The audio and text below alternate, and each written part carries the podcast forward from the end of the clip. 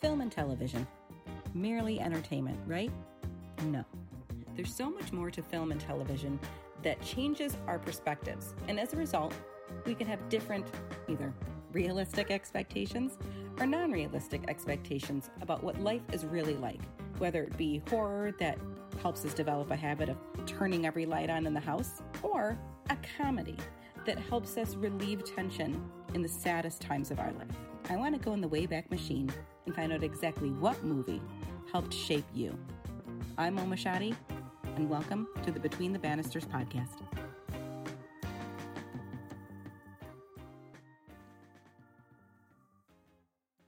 Hello, friends. It's been a minute. I'm really sorry. I'm really sorry. You know, mama gets busy.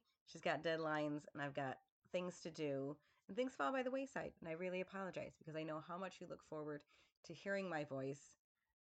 No, you don't. It's fine. it's fine. We're back. I'm back in the saddle for Between the Bannisters. I'm very excited. And I know I say that all the time, but I'm excited to speak to this incredible woman that I have had the absolute pleasure of meeting this year. And her name is Janine Pipe. And if you're unfamiliar with Janine Pipe, go sort it out. She is a Splatterpunk Award nominated author between 2021 and this year 2022. She is the author of Sausages, The Making of Dog Soldiers. She has written for Fangoria, Scream Magazine, Cemetery Dance, Inhale. She is the editor at Encyclopocalypse Publications, Kandisha Press, and Clash Books, and she also creates content for Snarled Something Scary podcast. Whew. Miss Janine Pipe, how are we doing today? And if you can tell the kids at home, what are we talking about today? We are talking about Neil Marshall's 2002 debut directorial movie, Dog Soldiers. Yay! I'm really excited about this because I love I love a good werewolf movie. Yeah. Um, and I always have. That's kind of like one of my big um universal monster, like from the very beginning, just kind of loving the wolf aspect. Um, yep. so tell me why tell me why you loved it it's really hard to kind of put into words just exactly why and how much I love it. very much to do with I'm exactly the same as you in like my favorite kind of universal monster cryptid however you want to describe it is the werewolf so I mean that was obviously a massive tick to start with but also I love anything to do with um, the armed forces, anything to do with the army or the police and that kind of thing, because I've got a sort of a background in that. And it's not very often where you find a movie which is so realistic about that kind of thing. And the squaddies that are in this film are just, it is as if Neil just, you know, picked them actually out of an actual platoon. They're so realistic and it's the it's it is it's the camaraderie between the characters that I absolutely love more than anything. And those light comedic moments where you don't know it's exactly what a, a, film should be for me where it's like that roller coaster of you don't know whether you're supposed to be laughing or crying or screaming but this has kind of got all of it thrown in and it just works. It's just perfection for me so I want to talk a little bit about um, the book too, because I, like you said, you have a background in in uh, police work, correct? Yes. So how does was that real visceral for you, just coming from that background as a police officer, and then coming into this movie? What is it that you liked about each one of the soldiers that were going through this this particular film? They're just so authentic. It's just to do with like there's that dialogue, there's that gallows humor, it's the banter between them, you know, the way that they sort of, you know, like they joke around with each other, they call each other names, all of that kind of thing. That's what it's very much like, whether you're a soldier, whether you're a police officer, whether you're, you know, an ambulance driver, firefighter, you have that kind of relationship with the people that you work with because you're dealing with horrendous and stressful situations all of the time. Sure. You need to be able to have that just like um, almost silly banter with your colleagues just to be able to lighten the situation a little bit. Otherwise, you'd all just be so depressed you'd never be able to do your job. And that kind of um, there's this sort of uh, thing between them where it's very much like they might be calling each other names and they might be, you know, taking the piss out of each other, but every single person in that group would have died for each other.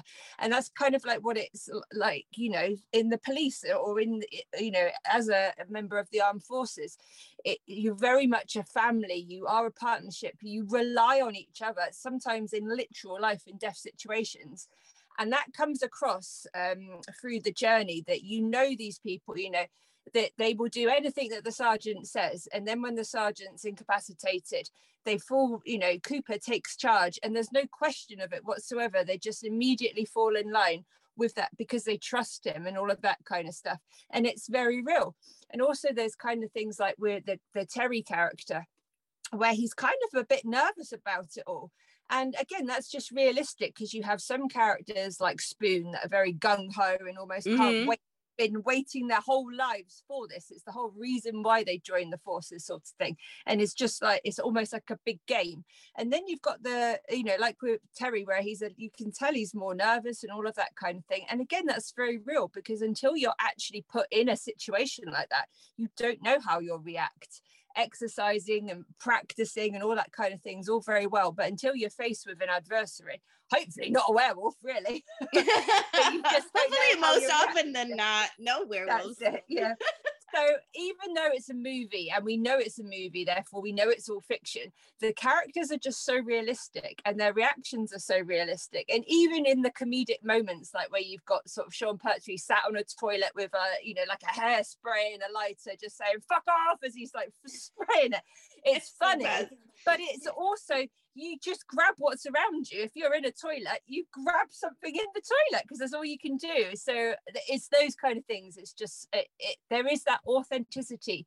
And if you haven't got that with your characters, then they're just cannon fodder and you don't care about them. And with this film, you genuinely care about these characters. So massive well done to Neil for that. Now I I love that because I feel like that is something that really makes the film is that and like you said at the top of the hour the camaraderie of that and everybody kind yeah. of steps up and knows what they need to do it's just it's like smooth I wouldn't say smooth sailing but it's really yeah. it really they just gel and they just kind of fall into what they need to do and even yes. for for Terry it's like it's sink or swim and you know yes. even the development of his character is really really beautiful to watch so I always yes. ask how it shaped you. And I really want you to go into Janine is the author of Sausages, the making of dog soldiers. What in my hot little hand is a really, really cool book to look at, even just like scene by scene, the shots and everything. It's it's just an incredibly well thought out book and it's just so fun to follow along. It's like you're kind of right there and in the behind the scenes, which is a fabulous job. If I had not said it to you before, is a fabulous job. So I'm really proud of you for that. Thank so, you. oh, of course. This is it's it's very exciting um to see it come to fruition and and obviously in your passion um you can hear it in your voice how how passionate you are about this film. So mm. tell me how how you feel that it shaped you and how that transpired into making the book. so I, to start with, I don't think I even knew that it was a film that a meant so much to me but also that was so inspirational to me. And it was only when i first started writing bits and pieces and a couple of people said to me oh that story really reminds me of something like dog soldiers. And i was like wow okay yes it must be something to do with that setup you know, it's not the most original setup in the world. The kind sure. of um, like, like, the Evil Dead and all of you know millions of other you know monster in the woods. there are no original you know, ideas. yeah, exactly. You know, like the Thing and all of that kind of stuff. You know, we, we we have seen it all before. It's just how it's developed and how it's obviously in a different location and that kind of thing but um, so that's probably how it influenced my own work without me even realizing, especially because of the love of werewolves but it's just the film which for some reason and i do believe it is mainly to do with the characters I, I could just find myself watching over and over and over and loving it more and more each time. So when um, it was last year i suddenly realized that it was the 20th anniversary of this film I knew it was a real kind of now or never chance to, you know, seize the day, to tick off some bucket lists and things, and um, try and do that. I, would written several reviews for different um, platforms before about it. You know, whenever I was introduced to somebody and I had to do like lists of favorite films and whatnot, it was always in there. So people that knew me always knew that it would be, you know, uh, that I would be talking about dog soldiers in some way. But it seemed like the perfect opportunity to kind of like make it official. And it was Fangoria that I originally reached out to um, to be able to write the piece. And that was how I was able to contact Neil and actually, you know, sort of say, Hi, I'm not just a major fan, but I've got a really legitimate reason why I'd like to talk to you. not creepy by any means. Yeah. Fangoria have said I can write something. Please, can I talk to you about it? Uh, and it all just started from there. Um, and it, you know, sort of being able to do a making of, being able to do this retrospective of a film that I just love so much was just I don't want to say it was easy because, you know, obviously there were hours where like my husband would come down and say, come on, it's time to come to bed now, you know, because I was just sat there typing away and everything. But I just enjoyed it so much, you know, it was like, it was that real case of looking forward to the next day because I knew I was going to be writing about a certain scene. It was just brilliant. And, you know, sort of, uh, if I'm allowed to toot my own horn, I do think that I was probably one of the best people for the job as well to do it because I'm so passionate about it and because that was the way I sold it as well. I never wanted it to be a critique. I never wanted it to be an in-depth. This is the camera angle that was used here, and yeah, they blocked the actor there. And Snooze. exactly. I always wanted it to be a celebration. I wanted it to be informal and conversational, which is exactly what Neil wanted as well, and that's how it's come out. And so far, the only criticisms I have had of it have been from people who wanted it to be that kind of old school. And this is where Neil blocked Sean here, and this is that. And I'm sorry, that wasn't what me, Neil, or any of the other people wanted. So they'll just have to be disappointed, and maybe someone else will write that sort of book about it. But it was just an amazing experience. And for, you know, for you know that old adage of don't meet your heroes don't peek behind the curtain all that kind of thing. I'm so glad that i did. And hand on heart every single person that i spoke to was just amazing just the nicest people. And i'm just honored to have been be able to say that i've been part of dog soldier story now. No i think that's uh, first of all to me that's super incredible because it's like something you can tell when things are meant to be because yes. shit like that never happens.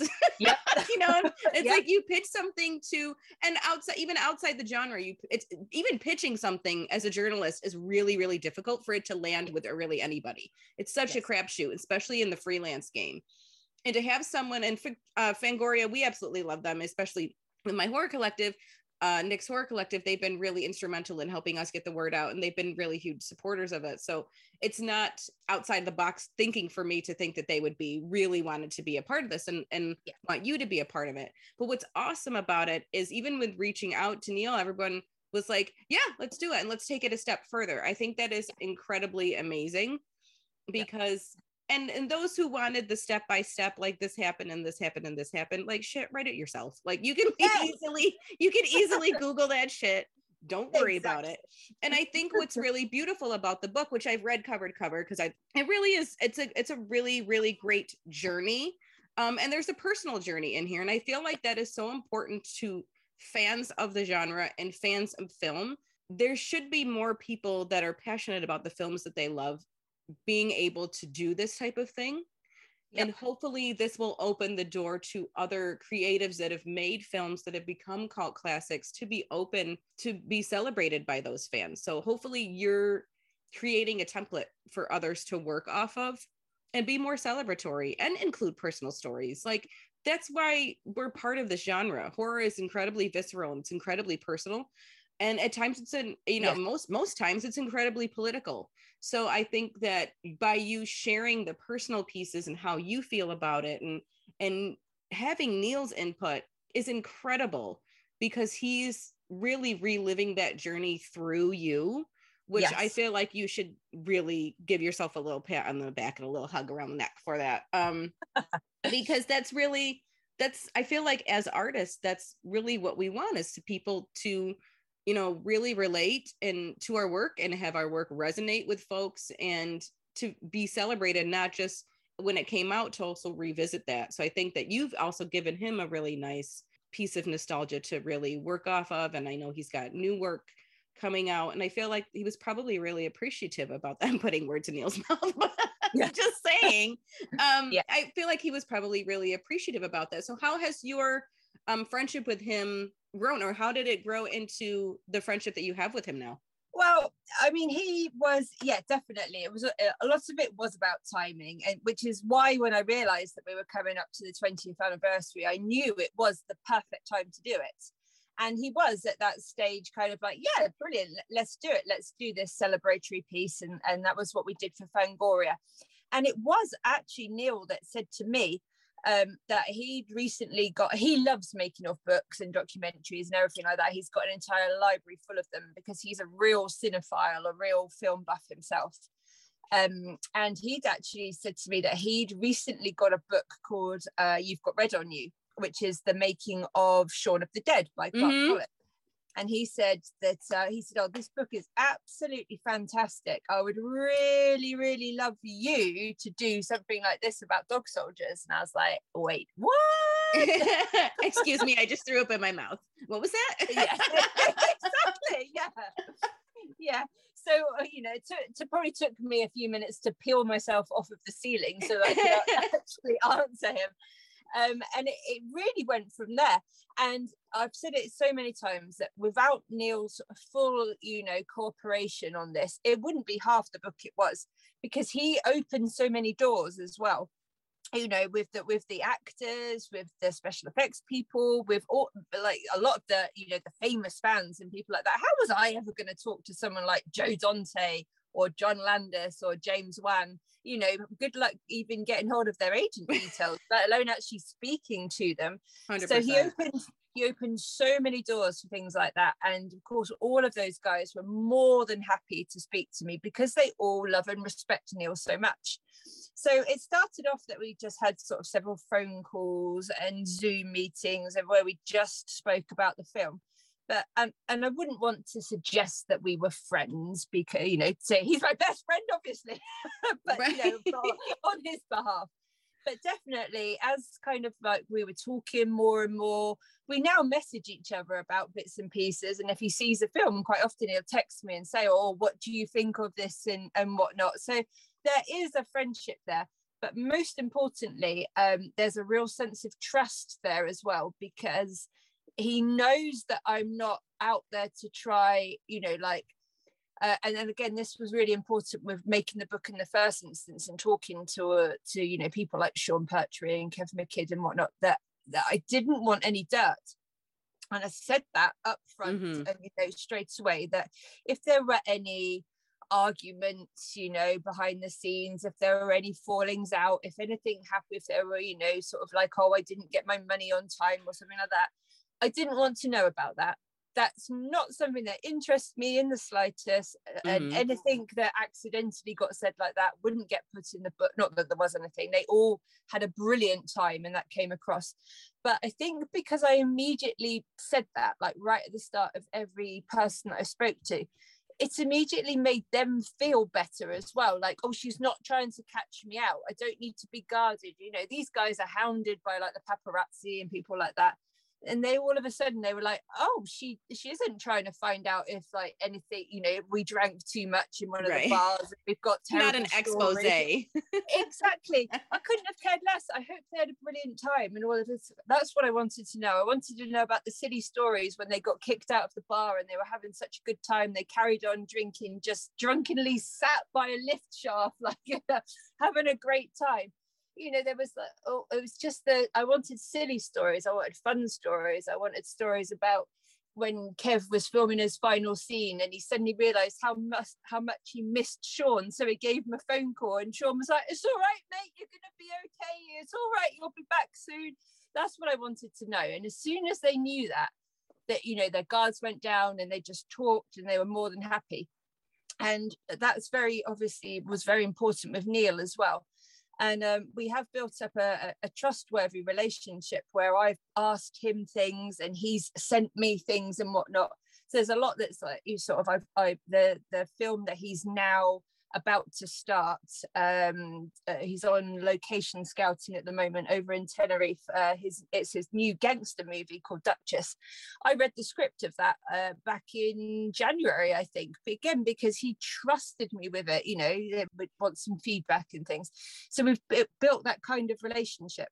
And for me, he is my like favorite director of my favorite film. And now he sends me things for my opinion absolutely bonkers. It's the it's most crazy mad. Yeah, I mean that's. I mean, like I said, shit like that just does not happen. So it's it's things that are just absolutely, absolutely meant to be. So I'm going to ask you a very difficult question, and it's difficult for everybody. But I'll give you okay. I'll give you th- three of them. I'll, I'll let you have three. I usually ask for one, but I'll give you three because I like okay. you very much. So, give me your top three scenes from this film. Oh my goodness. Listen, you get three, everybody else gets one. yeah. Okay. Um okay. So I will give you the famous campfire scene. That's one of my most favorite scenes uh, with the Eddie Oswald speech where Sean's telling them about his friend that got blown up that's just uh, and apparently um, Robert Englund can do um, Sean's speech verbatim as well. And I would I would absolutely love to at some point, you know, get to speak to him and and and get a recording of that. That must be absolutely phenomenal. Um, I absolutely love slash hate uh, the scene where Sean blows himself up at the end. Spoiler, mm. but if you're listening to this, I presume you've seen it. yeah. Well, whoops.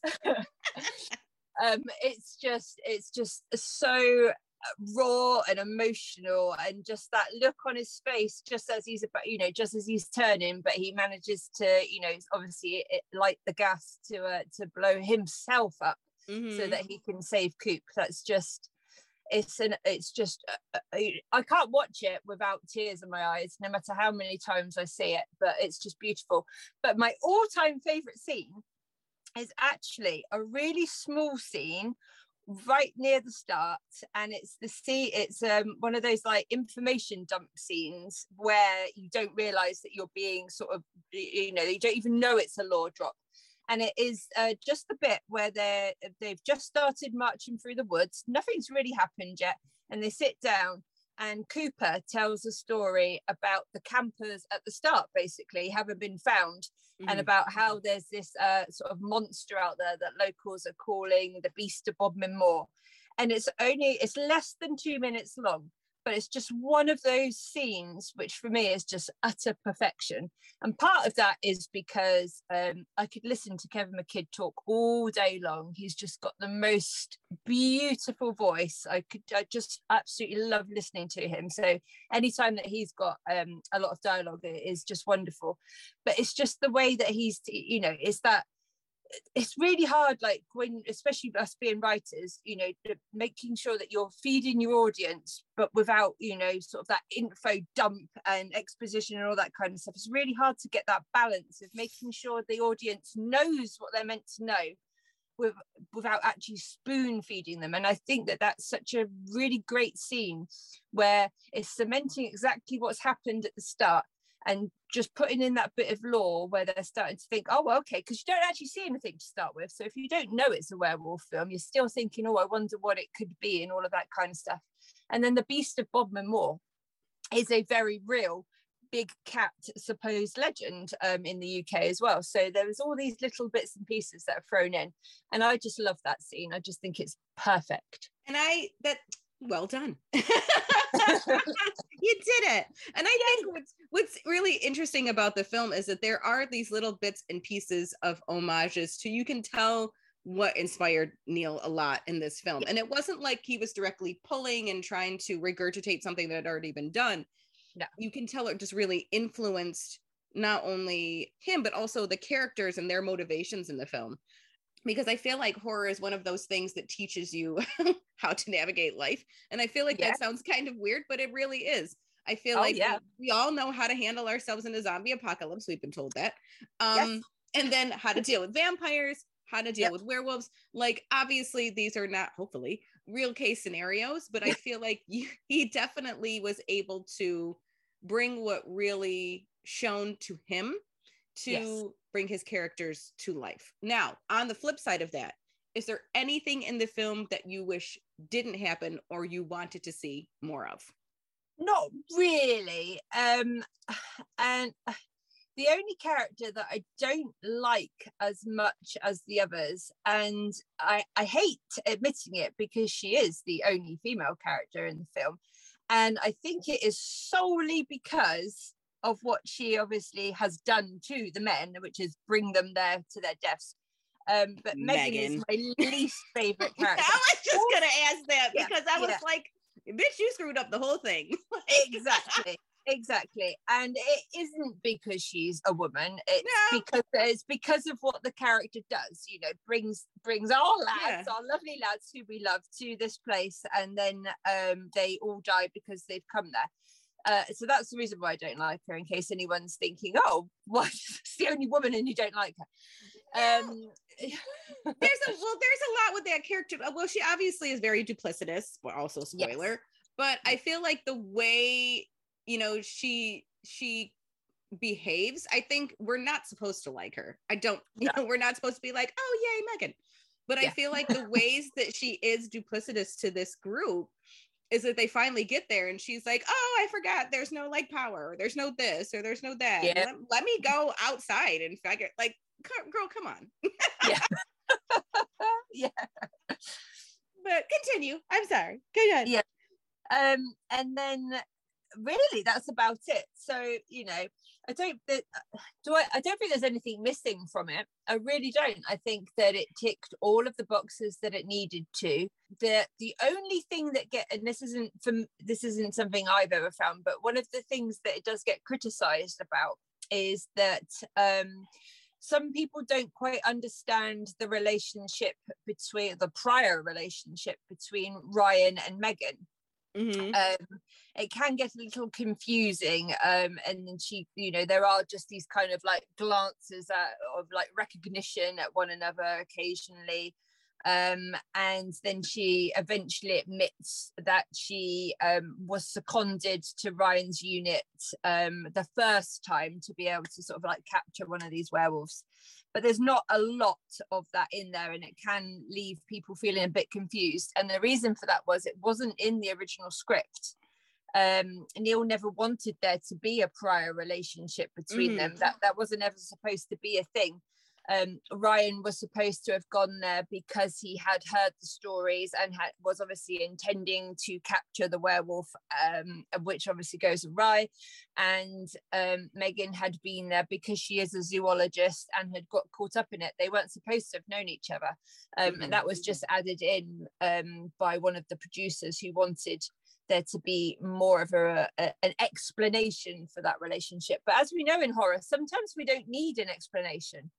We really, you know, sometimes that air of mystery and leaving a reader slash viewer's you know imagination to fill in the blanks is, is better anyway because you know we're always going to be coming up with different theories and therefore leading to discussions and all of that kind of stuff. Whereas if you're literally told every single thing there's nothing less left to think about you never need to rewatch it because you've you've been there you've done that you know exactly what happened then you can move on Yeah, and especially when, and I feel like that's kind of uh like a tactic for more of a dramatic piece than a horror Yes. piece because I feel like her just coming off screen and with any horror movie there's that one character you're like where the hell they come from? Like what are they Yes. about?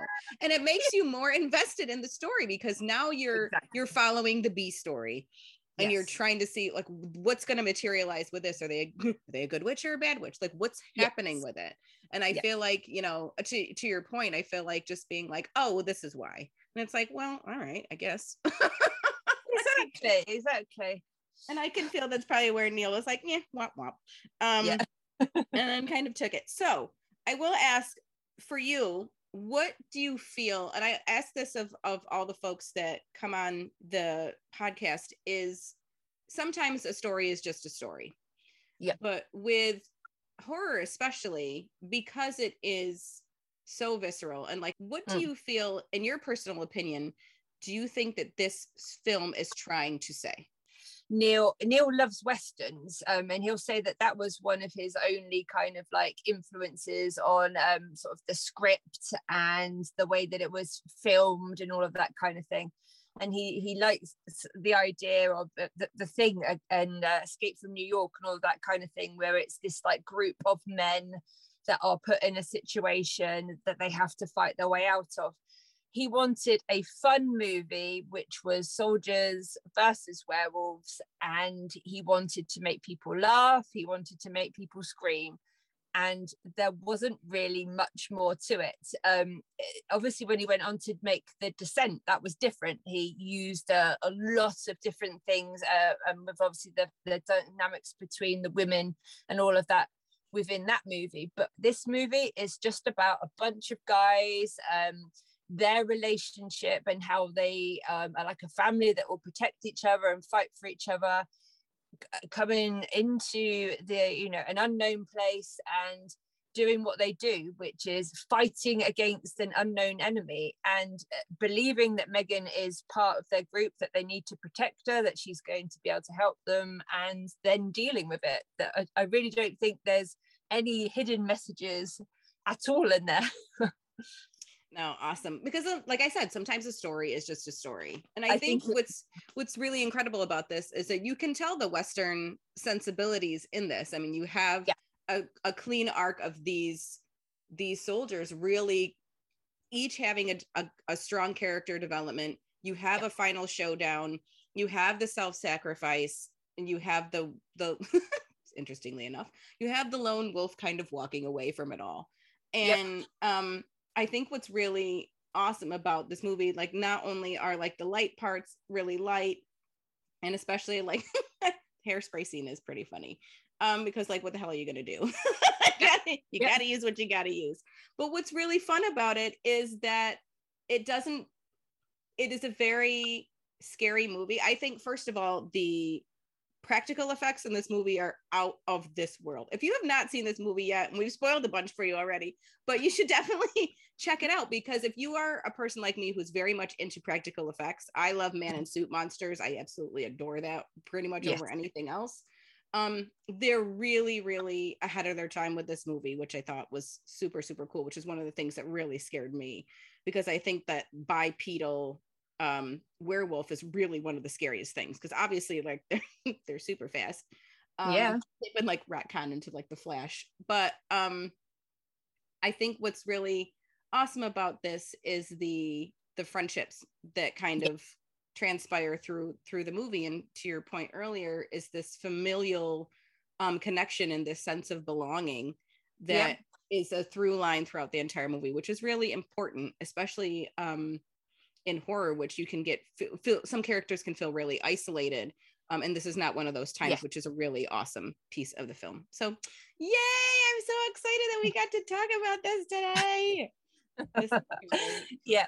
So, and uh, de- sorry definitely what you said about the uh, the werewolves they you know that that's another reason why werewolf films quite often you know get left off of people's lists of like great movies and things because werewolves are so damn hard to, to do for whatever reason. And people see one of the things that Neil gets criticized with this movie and why a lot of people won't put it above American Werewolf in London is because there is no transformation scene, you know, that and a lot of people feel that um, Neil cheated a bit with the transformation scene because Liam Cunningham goes behind the table and when he comes back, he's a werewolf.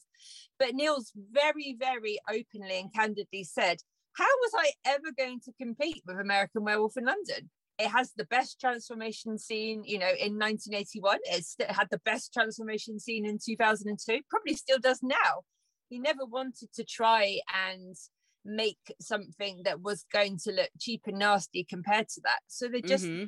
didn't bother with it and I've never felt cheated by it. I think he, he made the absolute right decision. And his werewolves are scary. They really are. They're yes. creepy. Um, Sean said that, you know, he said he can obviously he'd seen the guys kind of walking around, but he remembers the scene where he just was like lying on the bed and Neil shouts action and he opened his eyes up and one of the wolves was just like sort of looming over him and he said he actually went oh shit you know it's like it was a bit it was like because they you know they were like seven foot they were their ears were just like touching the ceilings and whatnot it's, they were scary so it worked Oh, I love it. I love it, folks. Please go see this movie. Go see this movie like it's in the theaters. Please go find this movie on your nearest streaming service. I should have looked up where it is. I'll put it in the chat. It's fine.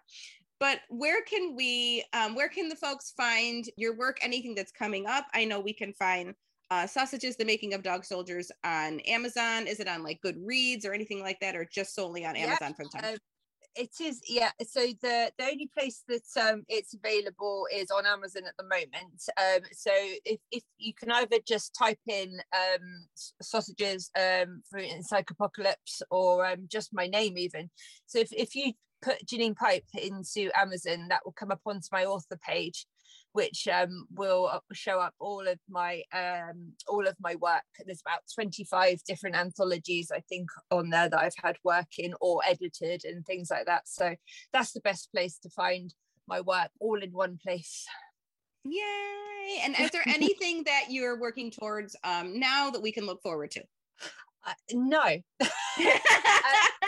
Yes, yes. There's a as, as we always are. There's an awful lot that I'm working on, but uh, or like ideas that are out there that have been pitched and are you know sat with producers and whatnot waiting on, but nothing that I can talk Ah. about at the moment. I'm afraid. No, Yes. I know. It's, uh, I feel like we're all in like production purgatory. It's it's Exactly. very- It's a hard life to live. No, I'm excited about it. I'm so excited that we got to talk about this today. And folks, Janine Pipe, you can um, find her on Twitter mostly. yes, that's the Okay. best place. Janine Pipe 28 on Twitter. Yeah, perfect. So, folks, we um, will see you next